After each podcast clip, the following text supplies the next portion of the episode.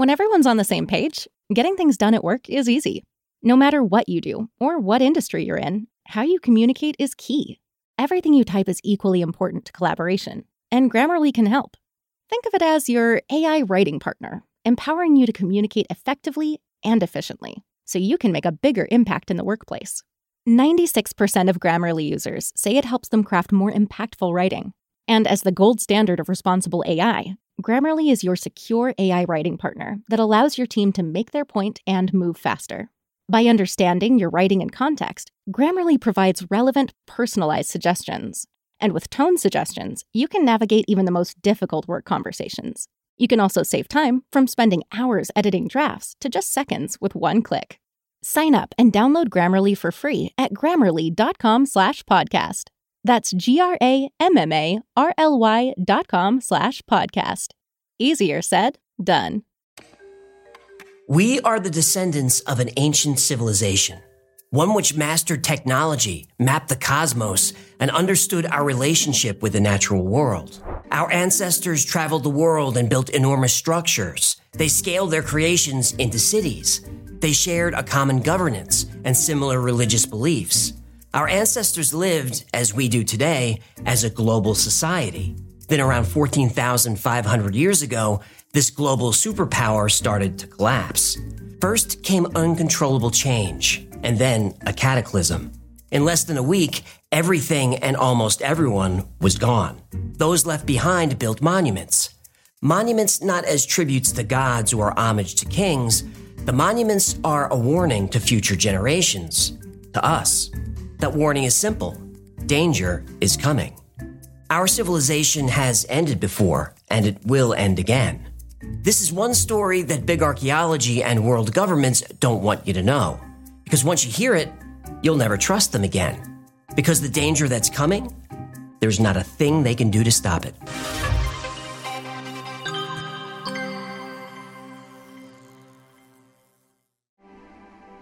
In 1994, German archaeologist Klaus Schmidt was touring Turkish Neolithic sites when he spotted a limestone block poking out from a hillside. The locals call the area Potbelly Hill, or in their language, Göbekli Tepe. Schmidt and his team began excavating the hillside around the limestone, and though they didn't know it at the time, what they discovered would change everything we know about human history. We've all been taught the official story, the big archaeology story of the origin of human civilization. Stone Age hunter gatherers emerged from the last ice age and eventually discovered farming. These people organized into settlements in Mesopotamia, the Fertile Crescent. Then, about 6,000 years ago, the first civilization was born, ancient Sumer. Stone Age humans before Sumer were primitive. Their most advanced technology was stone tools.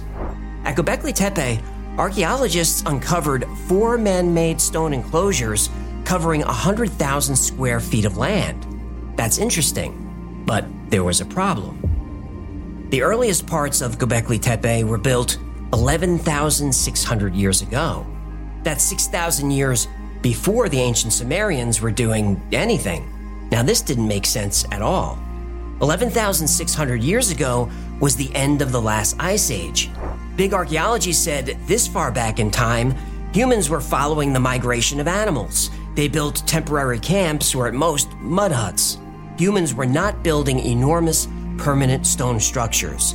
They didn't have the knowledge, they didn't have the tools, they didn't have the talent. Yet, here it was. So the more they dug, the more things stopped making sense. Soon, archaeologists learned that the enclosures weren't built at the same time. This indicates long term occupation of the site. Well, how long? Well, the newest structure was built about 10,500 years ago. That means Göbekli Tepe was occupied for over a thousand years. Now, a thousand years doesn't sound that long, but in human history, a thousand years is a very long time. That's enough time for the Roman Empire to rise and fall, and rise and fall again. The excavation of Göbekli Tepe continued, and from the perspective of the scientific establishment, things just kept getting worse. Göbekli Tepe wasn't haphazardly thrown together by Stone Age primitives. It was built strategically for a purpose.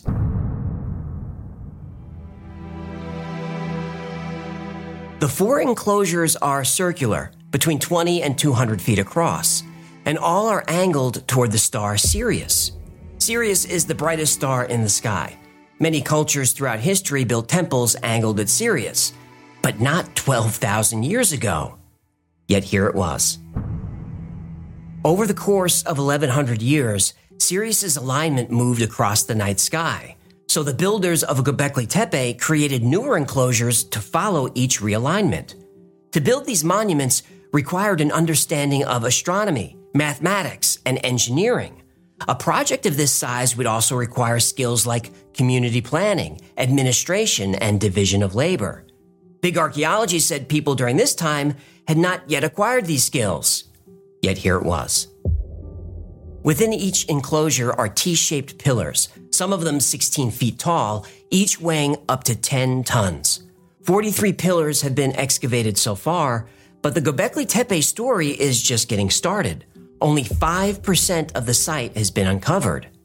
Recent LiDAR imaging revealed at least 15 to 20 additional structures and enclosures buried beneath the main site, and there are more than 200 additional stone pillars. Now, about those stone pillars, there's something very strange going on. Engraved on the pillars are depictions of humans, animals, and human animal hybrids. There are foxes, lions, scorpions, snakes, boar, wild donkey, gazelles, there's all kinds of things. And the work is very advanced. But the most advanced carvings are on the oldest pillars. As the site gets newer, the designs get less intricate. It's like technology and craftsmanship suddenly appeared out of nowhere. Somehow, 7,000 years before Stonehenge and the Great Pyramids of Giza were built, and 6,000 years before the invention of writing, humans were capable of building this. Where did the builders get this sudden knowledge? The Anunnaki. Well, the answer to that question is controversial. The Anunnaki. Maybe the human story doesn't start at the end of the last ice age like big archaeology wants us to think. Maybe before the last ice age, the Earth was home to an older and much more advanced civilization. That civilization then taught the primitive local hunter gatherers about mathematics and engineering. They also taught these primitive humans astronomy and told them to pay very close attention to the sky. These ancients then told the local people their story of the time before the Ice Age, when their civilization flourished. Pillar 43 in Enclosure D has become known as the Vulture Stone. On the Vulture Stone, there's a detailed carving that tells the story of these ancient people. Unfortunately, it's also the story of the end of the world.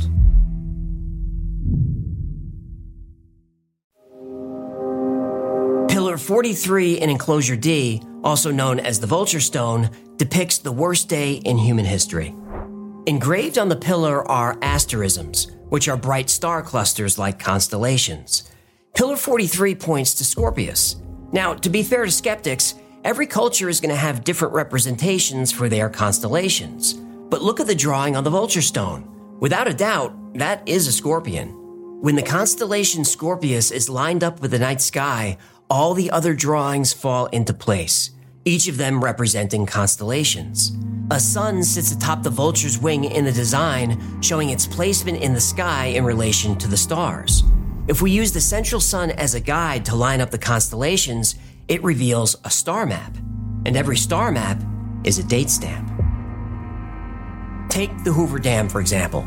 Engraved on the floor of the dam is the exact configuration of the stars as seen from that location on the day the dam opened. Ew, why did they carve that in the damn floor? So, if the structure is found thousands or millions of years from now, archaeologists will know the exact date. The date the damn people made it. Right. Damn good idea.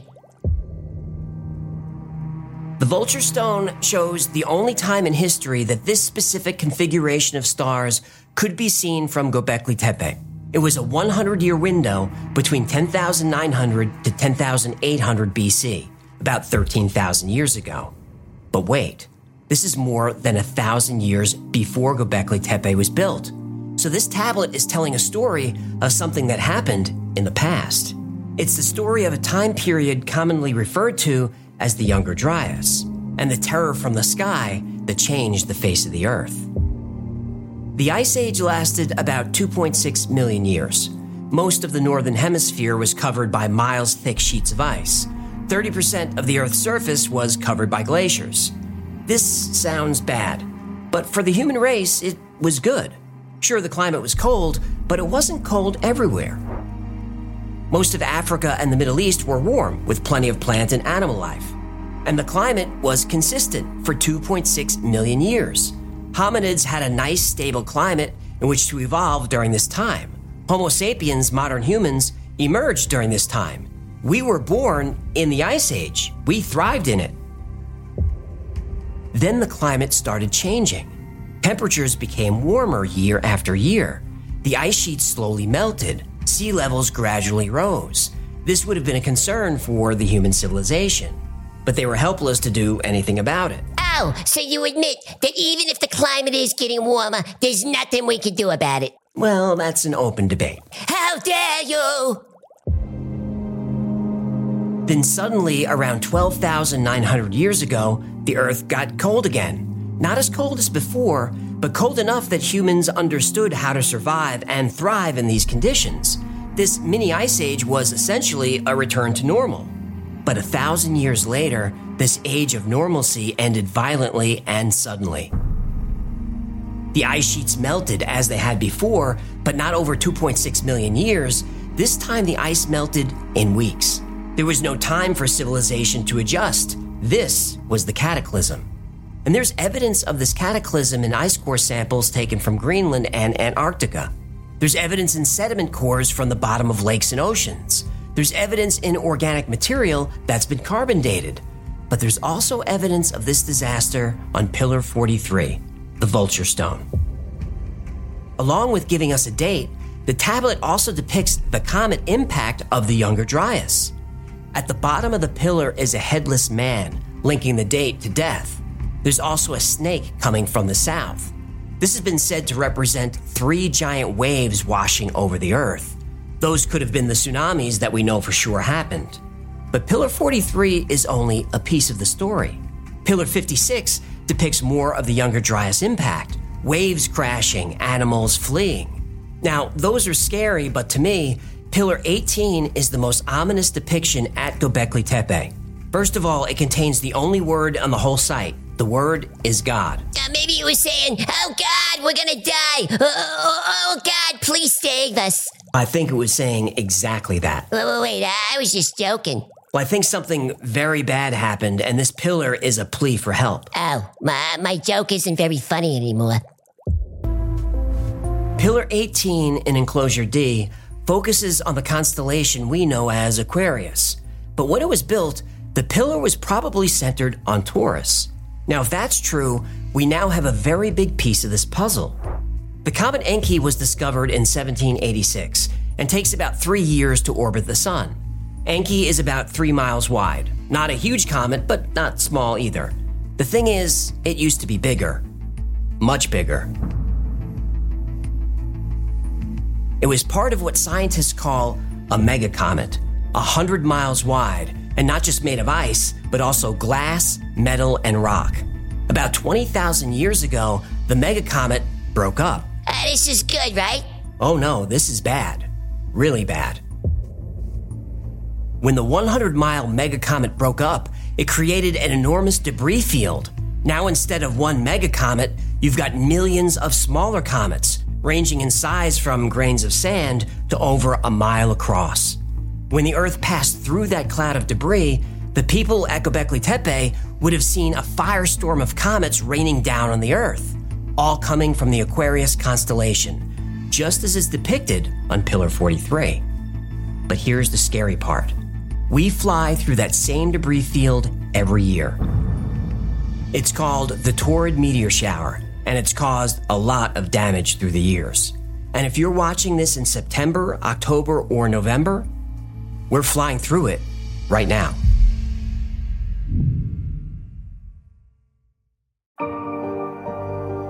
When Göbekli Tepe was discovered, big archaeology had no choice but to admit they had underestimated the technological abilities of early man by, oh, about 5,000 years. It must be a mistake, they said. After all, their grant money depends on them being right. No need to fund a search for, let's say, a mummy in a pyramid that's not going to be there. But in 2019, more bad news for the mainstream. That year, excavation started at Karahan Tepe, about 40 miles from Göbekli Tepe. Initial estimates say it might have been settled before Göbekli Tepe. Göbekli Tepe seems to have been built for a single purpose, maybe a place of worship or an observatory. Karahan Tepe is very different. It shows obvious signs of a structured society. Now, there are many different types of buildings at Karahan Tepe. Some could be shops or residences or food storage. Vessels, grindstones, flint, plates, and all kinds of other objects have been found at Karahan Tepe. These types of artifacts haven't been found at Göbekli Tepe, suggesting the two sites served very different social functions. But these places existed at the same time. So it's possible Göbekli Tepe was a religious center, where Karahan Tepe was a residential neighborhood, or maybe a shopping district. And if that's true, there must be more settlements in the area yet to be found. There's more? Lots more. In 2021, the Turkish government announced the discovery of at least 11 additional hillsides, which contain structures very much like Göbekli Tepe. The hillsides make up a 100 mile ring with Göbekli Tepe in the center. These sites are known collectively as Taş Tepeler. Now, instead of an area inhabited by nomadic primitives, Taş Tepeler is a metropolis. Sayburç was uncovered by archaeologists in 2021, around 10 miles from Göbekli Tepe. Sayburç is one of the most complex settlements in the area. Archaeologists found communal buildings big enough to seat 50 people. There are communal halls covered with countless engravings of humans and animals. To the south of the communal buildings are ancient residential homes. The layout of each of the Taş Tepeler archaeological sites suggests hundreds of thousands of people live there permanently right after the Younger Dryas changed the face of the world. But there's a site discovered in 2008, about 180 miles away, which really broke history and suggests Taş Tepeler may have been a capital in what was a very busy region. While digging a dam in the area, engineers rediscovered the settlement of Boncuklu Tarla. Damn engineers. Uh, look, you don't have to keep tagging that joke. Oh, you don't like my damn jokes, eh? The Boncuklu Tarla settlement is between 12,000 and 13,000 years old. That means it was built within the Younger Dryas cold period, before the flood. The structure found has similar features with Göbekli Tepe and the structures belonging to this period in the region. The building has a unique architectural style, shape, and interior arrangement, unique with these features. We can say that it is a temple that dates back to 12,000 years. This is where the existence of an ancient advanced civilization starts to become almost irrefutable. Boncuklu Tarla has all the things we find on Taş Tepeler private buildings, public spaces. It's got storage rooms, tools, ornamental objects. It's got mega and microliths. The people of Boncuklu Tarla were so advanced, they even built a sewer system. More than 130 skeletons have been found there, each buried with hundreds of thousands of beads. The manufacturing of beads proves that there was a division of labor, an artisan class. It proves that the people had time for more than just hunting and gathering. They had time to make art. Uh, making beads is more of a craft than art, but I get your meaning. So big archaeology was wrong again. Very, very wrong. This area of Turkey shows that thousands of people lived there in organized communities. They built neighborhoods and temples. They had shops and large halls for gathering. They had division of labor. They were experts at stonework. They understood mathematics and astronomy. They were talented engineers. And this was 12,000 years ago. But where's the evidence of people learning these skills? If the people at Göbekli Tepe were putting up 10 ton stone pillars 10 to 12,000 years ago, shouldn't we see communities learning these skills 15,000 years ago, 20,000 years ago? we should see an evolution of technology that takes thousands of years. But we don't. This advanced technology just appeared. But that's not exactly true. The people in the area around Göbekli Tepe, Boncuklu Tarla, and Sayburç were taught this technology after the Great Flood. It was a gift to them, a gift from the people of the sea.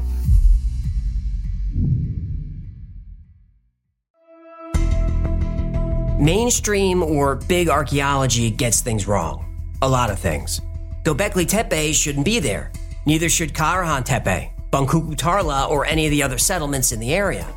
We're told the Great Pyramids of Giza are tombs built for pharaohs, but no mummy has ever been found in a tomb. Not one, not ever. But in the Great Pyramid, we did find evidence that it might have been used as an ancient power plant.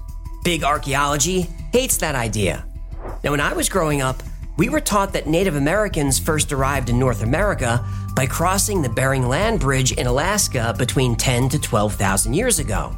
This was called the Clovis First model because some stone tools were found in Clovis, New Mexico. Big archaeology wasn't even close on how people got to the Americas or when. The Monte Verde site in Chile blew up the Clovis model when it was dated to 14,800 years ago. Buttermilk Creek Complex in Texas was dated to about 15,500 years ago. The Bluefish Caves in Yukon, Canada have evidence suggesting human activity as far back as 24,000 years ago. Plus, there's hard evidence that people from Polynesia in the South Pacific traded with and mated with tribes in Guatemala many years before Columbus. And they didn't cross the Bering Land Bridge in Alaska. They sailed thousands of miles across the Pacific Ocean. This means they had advanced shipmaking skills and seamanship. They had knowledge of astronomy and the weather. Uh, to make that trip, they also had to have balls of steel. I would have preferred that you said nerves of steel, but but yeah, they were brave. Big archaeology knows the Mayan culture had a large population, but they were not considered to be very technologically advanced. But in 2023, researchers deep in the Guatemalan jungle discovered a sprawling Mayan civilization. It covers more than 650 square miles. And here's the crazy thing the cities were interconnected by a series of superhighways. And these weren't just paths or dirt roads. The roads were elevated to allow for drainage and even paved with white plaster. The Romans get a lot of credit for creating the first roads, but the Mayans beat the Romans to it by about 2,000 years. They're the world's first uh, superhighway system that we have. What's amazing about them is that they unite all these cities together like a spider web, which forms one of the earliest and first state societies in the Western Hemisphere. So big archaeology was wrong about Mayan technology, but they still had to get in the last word. Mainstream said, sure, they had hundreds of miles of roads, but they didn't have vehicles, they just walked. No animals or people pulling carts, they just walked hundreds of miles. Big archaeology said this is because the Mayans didn't discover the wheel. But Mayan toys have been discovered that have wheels. Big archaeology says the Mayans never thought to scale them up to put them on carts. How do we know this? Big archaeology says we know this because we haven't discovered the carts. Oh. But a year ago, big archaeology would have said there's no way the Mayans could have built a highway system. Why not? Well, because we haven't found one. Yet there it is. Big archaeology is quick to take a lack of evidence at face value, regardless of common sense. Like there was no such thing as the city of Dwarka, the advanced and prosperous city in India that was consumed by a great flood. That was all a myth. Then Dwarka was found and dated to the Younger Dryas. There's no such thing as Atlantis, but it's hard to explain the Bimini Road in the Bahamas or the ancient city off the coast of Cuba that could be anywhere from 6,000 to 50,000 years old. There's no such thing as Mu, the continent that once connected Greece to Easter Island. Yet the languages from those two cultures share about a thousand words.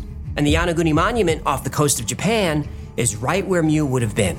There was no such thing as Derinkuyu, the secret underground city that hid 20,000 people from danger for thousands of years. That was just a local myth. Then a man tried expanding his basement and realized it's already been expanded, and the lost city of Derinkuyu was discovered.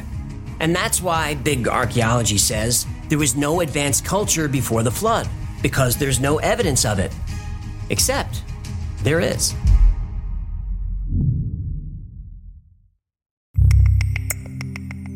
Every culture has a flood myth. Long before Noah built the ark, a great flood turned up in Mesopotamia in the Epic of Gilgamesh. The ancient Sumerians, Egyptians, Greeks, Hindus, they all have a legend of a deluge that wiped the earth clean. The flood myth really is worldwide. The Norse have their own version of the Noah's Ark story. The Inca, the Aztec, tribes across America, Japanese, Chinese, Hawaiian, Australian Aboriginal. This is just to name a few, the list is much longer. Now, the legends vary, but they're all basically the same plot. People are misbehaving, so a flood is sent to wipe them out and start over with a few survivors. Now, I don't know about the misbehaving part, but we're pretty sure the flood really happened. But some of the flood legends have a twist.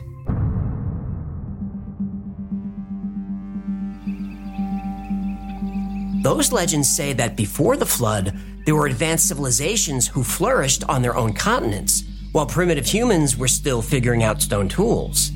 Atlantis was a powerful and advanced island nation. It was larger than Asia and ruled by the descendants of gods. Atlantis was prosperous and technologically advanced, but the people became corrupt, prompting the gods to sink the island into the ocean in a single day and night of catastrophic earthquakes and floods. Lemuria was a huge continent in the Pacific Ocean, Lemuria was home to a spiritually advanced civilization that was sometimes ally and sometimes enemy of Atlantis. And then there was Mu. Mu is a continent either in the Pacific Ocean or Indian Ocean. It was once inhabited by an advanced civilization. The survivors of Mu brought their wisdom and began the civilizations of ancient Egypt and the Maya. Atlantis, Lemuria, and Mu are all similar stories in that they were highly advanced civilizations all existed around 9600 BC, all destroyed by a great flood. But in all three stories, there are a few survivors. After the floodwaters recede and their homelands are destroyed, these survivors seek refuge on the mainland. The people they find are kind but primitive, so the survivors grant them the gift of civilization. And when you show up somewhere, it's always polite to bring something flour, bottle of wine, civilization. I agree, that's just good manners. But it's at this time that agriculture explodes across the Middle East. Megalithic structures now appear, complex cities emerge, all seemingly overnight. In Hindu, Matsya takes the form of a fish and guides King Manu to reestablish civilization. In Mesopotamia, Oannes emerged from the sea as half man, half fish. A merman? Yep. Hey, yeah, ask him if he has a sister, will ya? Oannes teaches the Sumerians agriculture, writing, law, and all knowledge crucial for civilization.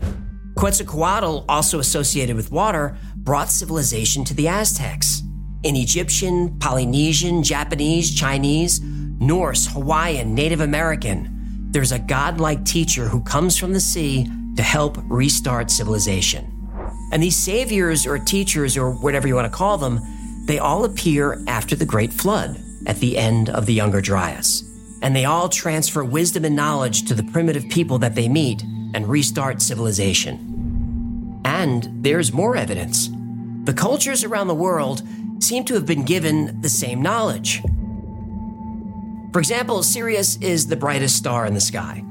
Every culture knows about it, but every culture, new and old, refers to Sirius as a dog or a wolf. In ancient Iraq, Sirius was called the dog star that leads. In China, it was known as the heavenly wolf. Assyrians and Akkadians knew Sirius as the dog of the sun. And in North America, native tribes used largely canine terminology, like dog that follows mountain sheep or wolf star when referring to Sirius. Most cultures holding a reverence for the brightest star in the sky is understandable, but all of them referring to the same star as a dog or a wolf? That seems like a big coincidence. We don't believe in those. We don't. And then, seemingly out of nowhere, Boncuklu Tarla, a bustling city, appears in Turkey. Karahan Tepe, with its homes and halls and magnificent art, appears. And Göbekli Tepe is built, an entire complex dedicated to the star Sirius. And within the complex, 10 ton stone pillars that tell the story of man, the fire from the sky, the flood that swallows the earth, and of civilization given a second chance. The pillars also offer a warning for future generations. For us, all that has happened before will happen again. The builders gave us symbols on stones and told us to watch the sky. They showed us the constellations to study. They gave us the exact date of the last disaster so we could prepare for the next one, because there's always a next one. The images carved in the stone pillars could be a guide to ensure humanity's survival. But if all that's true, why was it all intentionally buried? Around 10,000 years ago, the people of Göbekli Tepe took up a massive project. They filled in the entire compound with stone and debris. Then they covered it with earth and mud to make it seem like it was never there. There are two theories for why they did this one, to preserve it, or two, to hide it.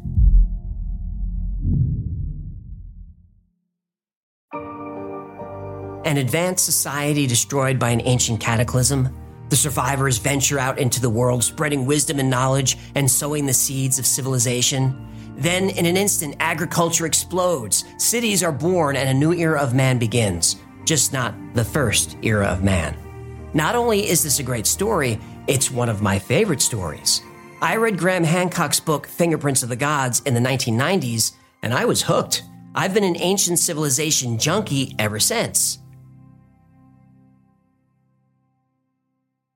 But is it true?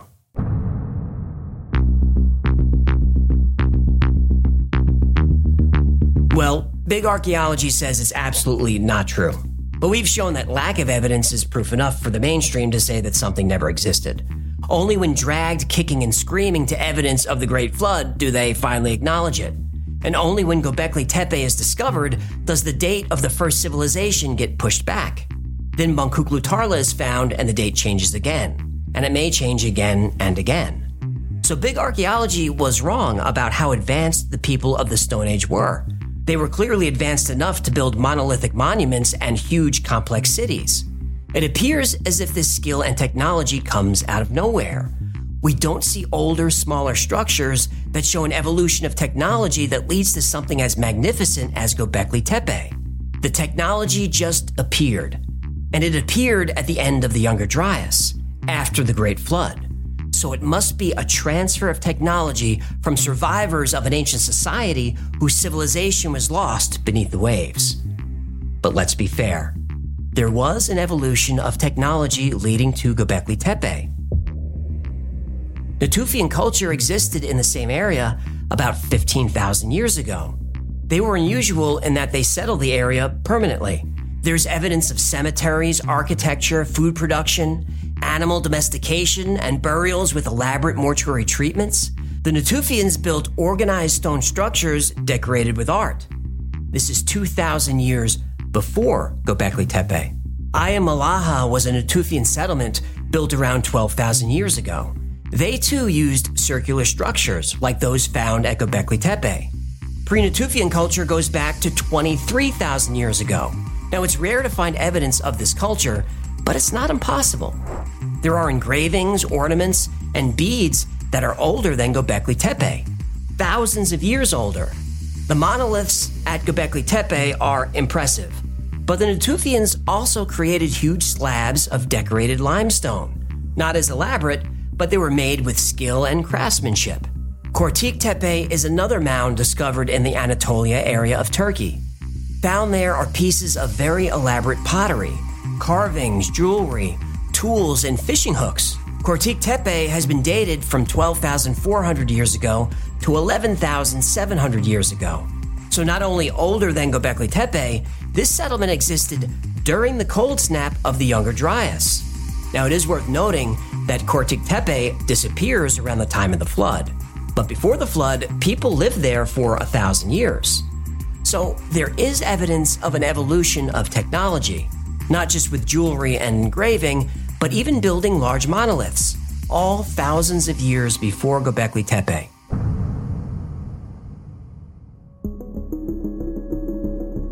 One of the great mysteries is why Göbekli Tepe was deliberately filled in.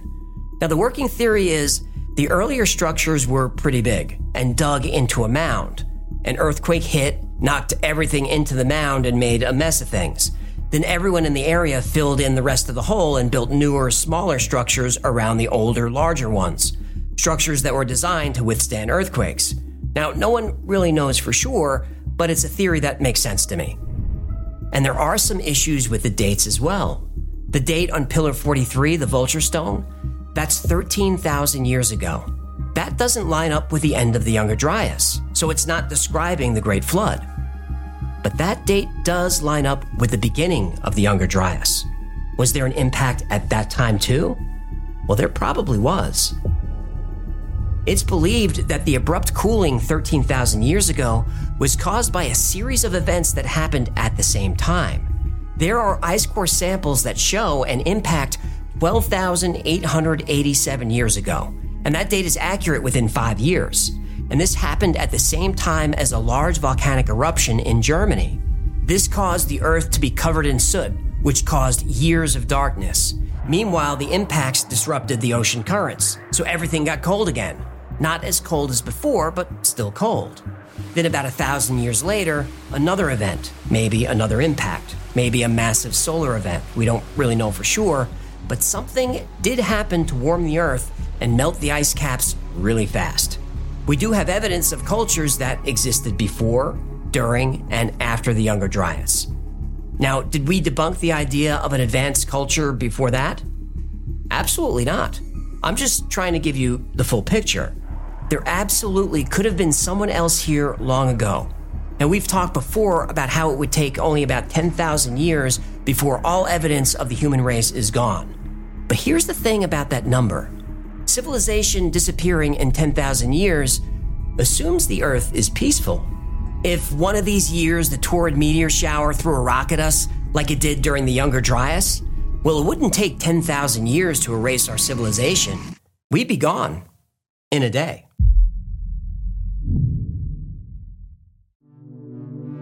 Here's how it happens it's a brisk November evening. Maybe this year, maybe 20 years from now, it doesn't matter. Every November, the Earth passes through the Taurid meteor cloud, and the Earth's sky lights up. People gather all over the world to see the event. Meteor watching parties are common. You and a few friends decide to get together and see the show. The sky does not disappoint. Shooting stars zip across the night sky like fireflies. There are even larger comets that streak by for a full second or two before burning out. And once in a while, a big one. It's a fireball that lights up the sky, and for a moment, night turns to day. Now, everyone's heart races, but fireballs like these are known to happen during the Taurid shower. People remember the Taurids of 2015. That year, fireballs hit the Earth in swarms. In 2020, a Taurid fireball exploded over Japan that sounded like a bomb going off. That one set off car alarms for miles.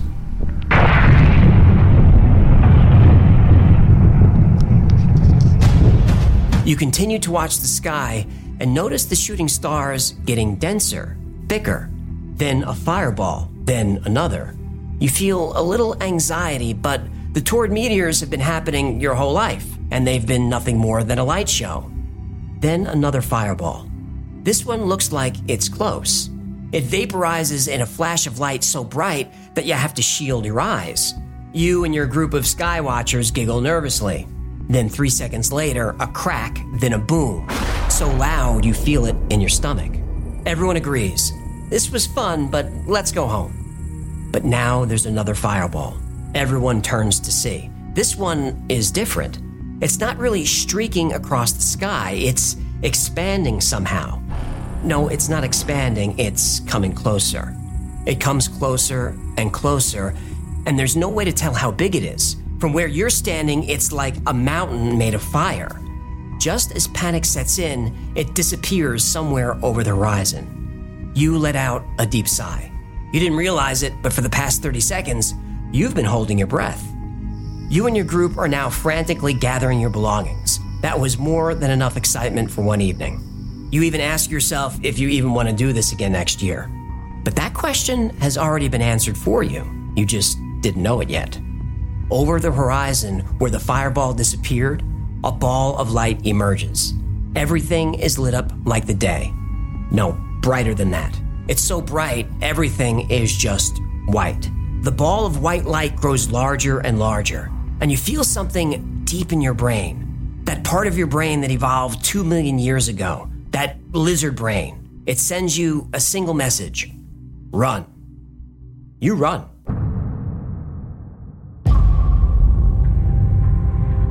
About 3,000 miles away, there has been an event.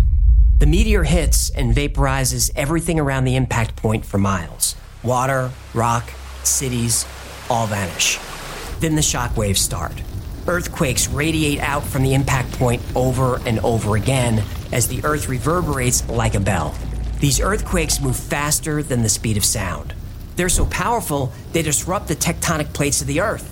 That sets off a chain reaction of earthquakes and volcanoes across every major fault line. Forget LA and San Francisco.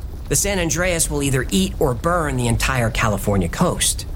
Then you've got the Cascadia subduction zone in the Pacific Northwest, the Hayward Fault, the Calaveras Fault, the Garlock, the Wasatch. They all erupt. From western Canada to Baja, Mexico is leveled. Everything within 20 miles of the coast crumbles into the sea. Then the shock waves roll back around the planet again, and again, and again. The biggest fault system in the United States is the New Madrid seismic zone. The most powerful earthquakes in U.S. history have come from here. When that fault goes, say goodbye to Chicago, Indianapolis, St. Louis, and down to New Orleans. All gone, crumbled, on fire, or underwater. The New Madrid fault connects to the Ramapo fault in the east and sets it off like a fuse. Ramapo extends through Pennsylvania, New York, and New Jersey. Then the Charleston fault in South Carolina goes next. From Boston to Seattle, from Maine to Miami, and everything in between. Earthquakes rock the country over and over again. And this is happening everywhere in the world. Then comes the wind. A Category 5 hurricane has wind speeds of 150 to 160 miles per hour. A Cat 5 hurricane is going to seem like a gentle afternoon. Rushing around the planet is a storm with winds over a thousand miles per hour. This is called the air blast. Anything wooden is gone. Cars, boats, people, all gone. Only the sturdiest stone structures could survive the wind, but most stone structures have already been turned to rubble by the earthquakes. In some places, the wind lasts for 16 hours, and within the wind is everything buildings, cars, trees, everything. It's a food processor that pulverizes everything for hours. What happens next goes one of two ways. Option one the rock hits solid earth. Now, if that happens, heat and ejecta cause wildfires for thousands of miles around the impact point. Radiating out from the center is a fireball moving at twice the speed of sound. This fireball is hotter than the surface of the sun. A land impact also launches millions and millions of tons of ejecta into the atmosphere. In fact, millions of tons of molten rock will leave the atmosphere and go into space. The rock cools and forms a shell of debris in orbit around the Earth. No more space station, no more satellites. The ejecta that remains in the atmosphere blocks out the sun for months. But it only takes a few days for plant life to start dying. The entire food chain is disrupted within a week and completely collapses in a month. All food is gone. And that's a land impact. Option two is an ocean impact. This is probably worse. The rock hits, vaporizes the ocean water, and collides with the bedrock. The earthquakes begin like before, but what's really dramatic is the tsunami. But it's much more than a tsunami, more than a mega tsunami. What this is, there's really no name for it. A wall of water rises about a mile and a half in the air. The water would be higher than the clouds if there were clouds. The shock waves and air blast dissipated all the clouds, leaving only dark streaks of smoke that turn the sky blood red. The wall of water extends in all directions. It moves at 500 miles per hour. By the time it makes landfall, it's even higher. As the water tears across the land, it collects debris. Every object the water touches is captured and becomes part of the wave. Within minutes, the front face of the wall is a solid mass of debris moving hundreds of miles per hour, the devastation is extreme. As the Earth reverberates, the secondary waves begin. These are smaller waves compared to the first, but they're still hundreds of feet high, and they pummel the coasts over and over and over again. About 24 hours later, the Earth settles. Volcanoes continue to erupt, and there are thousands of earthquake aftershocks, but most of the violence is over. This is the worst day in human history. But here's what's really scary the scenario I just described has happened many times. So, a question for the skeptics how much evidence of human civilization would be left after this type of event? Skeptics say there would be evidence of trash, plastic, and steel. But would there? After the comet strike, the fireball, the shock waves, the 1,000 mile an hour wind, the string of mega tsunamis, I'm not sure how much of anything would be left after that. Now, you would think that this event would leave a mess of debris across the landscape, but it would be nothing like that. The land would be pristine. Well, pristine in a way. From horizon to horizon is mud, nothing but mud. Everything has been pulverized into dust. Any object larger than a basketball is buried under mud a thousand feet deep. Big archaeology says there was no early civilization because they haven't found one. Or maybe they just haven't dug deep enough.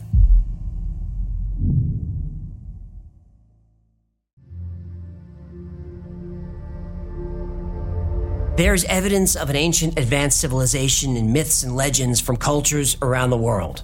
Not just evidence that a civilization was here, but also how it was destroyed.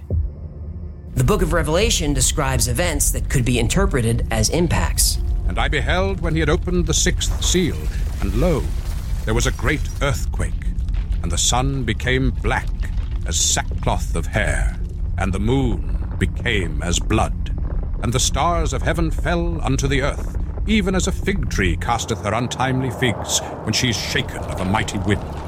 And the heaven departed as a scroll when it is rolled together, and every mountain and island were moved out of their places. Revelation 6. That sounds exactly like the impact I described earlier. The stars fall to the earth, the darkness, the mighty wind, and earthquake strong enough to move mountains. In Indian texts, the Vedas and the Mahabharata, they contain descriptions of celestial events and weapons that have been interpreted as comet or meteor impacts. Gigantic elephants burnt by that weapon fell all around, uttering fierce cries loud as those of the clouds. Other huge elephants, scorched by that fire, ran hither and thither and roared aloud in fear as if in the midst of a forest conflagration. Mahabharata, Book 7.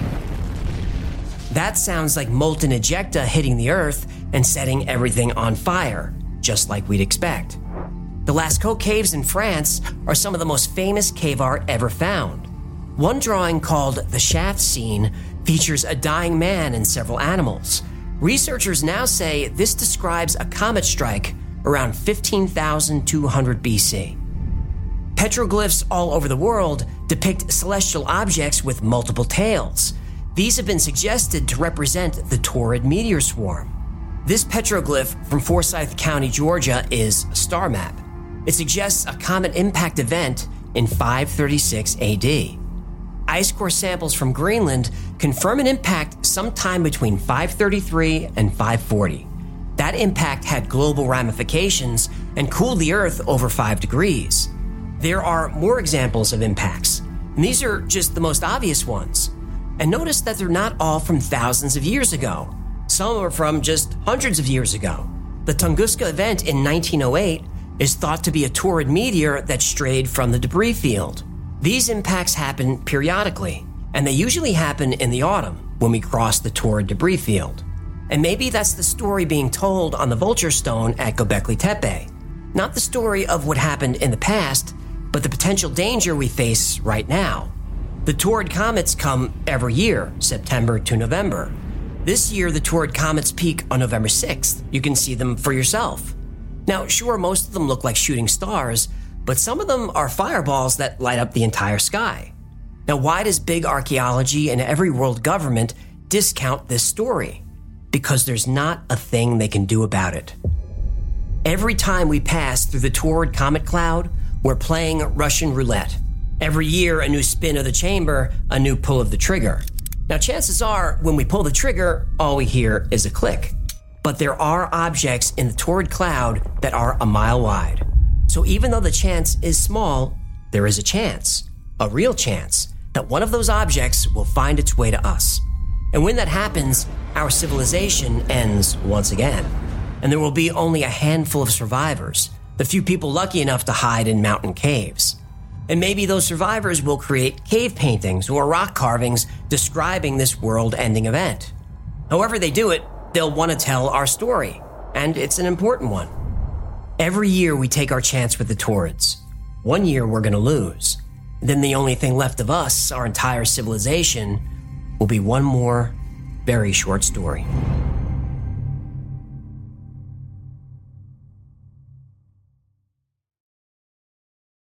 Thank you so much for hanging out with me today. My name is AJ. That's Hecklefish. Uh, oh, uh, You good? uh, well, this one has me a little rattled. I get it, but NASA is keeping an eye out for trouble. Oh, NASA's on it. Great, now I feel better. Are you being sarcastic? Of course I'm being sarcastic. This has been the Y Files. If you had fun or learned anything, do us a favor like, subscribe, comment, and share. That stuff really helps the channel. And like most topics we cover here, today's was recommended by you. So if there's a story you'd like to see or learn more about, go to theyfiles.com slash tips. And if you'd like a deeper dive into this story and all the other topics we cover here, make sure you check out the podcast. The Y Files Operation Podcast is available on Spotify, Apple, Amazon, and everywhere you listen to podcasts. And if you need more Y Files in your life, check out the Y Files Discord. It's fun, it's free, and there are lots of Y Files fans on there 24 7. I think we just hit 30,000 members. Special thanks to our patrons who make this channel possible. I dedicate every episode to you, and I know I say it every week, but I really mean it. Without your support, there would be no Y Files. And if you'd like to support the channel, consider becoming a member on Patreon. For as little as three bucks a month, you get access to all kinds of perks like you see the videos early without commercials, get special access on Discord, you get early access to fun products like the Hecklefish Talking Plushie, and you get two private live streams a week just for you. Another great way to support the channel is grab something from the Wi-Fi store. Uh, grab yourself a, a Hecklefish coffee mug, and then you can stick your fist in, and then you pour yourself a delicious beverage, and then grab yourself a, a Hecklefish t-shirt and wrap that around your head like a turban, and, and, and, and, then you- and then you get yourself a Hecklefish tugging plushy fish and tugging analyst fish toy. That's gonna do it. Until next time, be safe, be kind, and know that you are appreciated.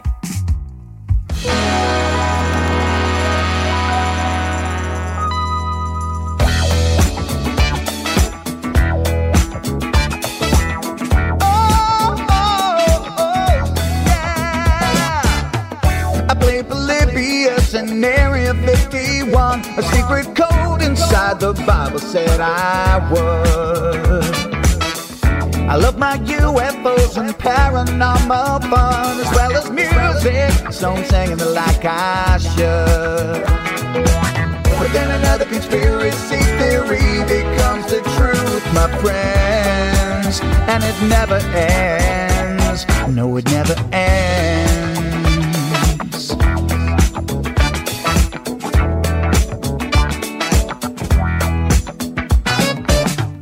I feel the crap cat and got stuck inside Mel's hole with MK Ultra. Of being only too aware.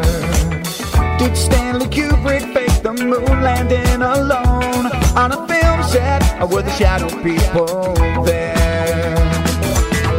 The Roswell aliens just fought the smiling man, I'm told. And his name was Cold. And I can't believe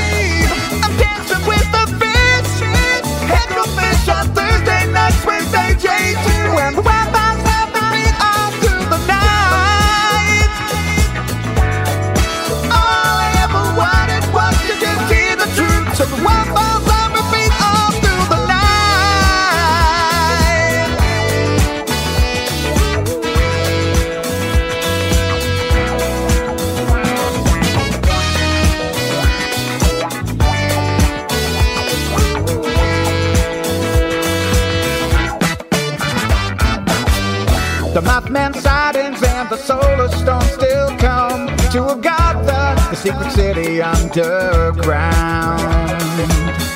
Mysterious number stations, planet Serpo 2, Project Stargate, and what the Dark Watchers found. within a simulation. Don't you worry though. The Black Knight satellite it told me so. I can't believe.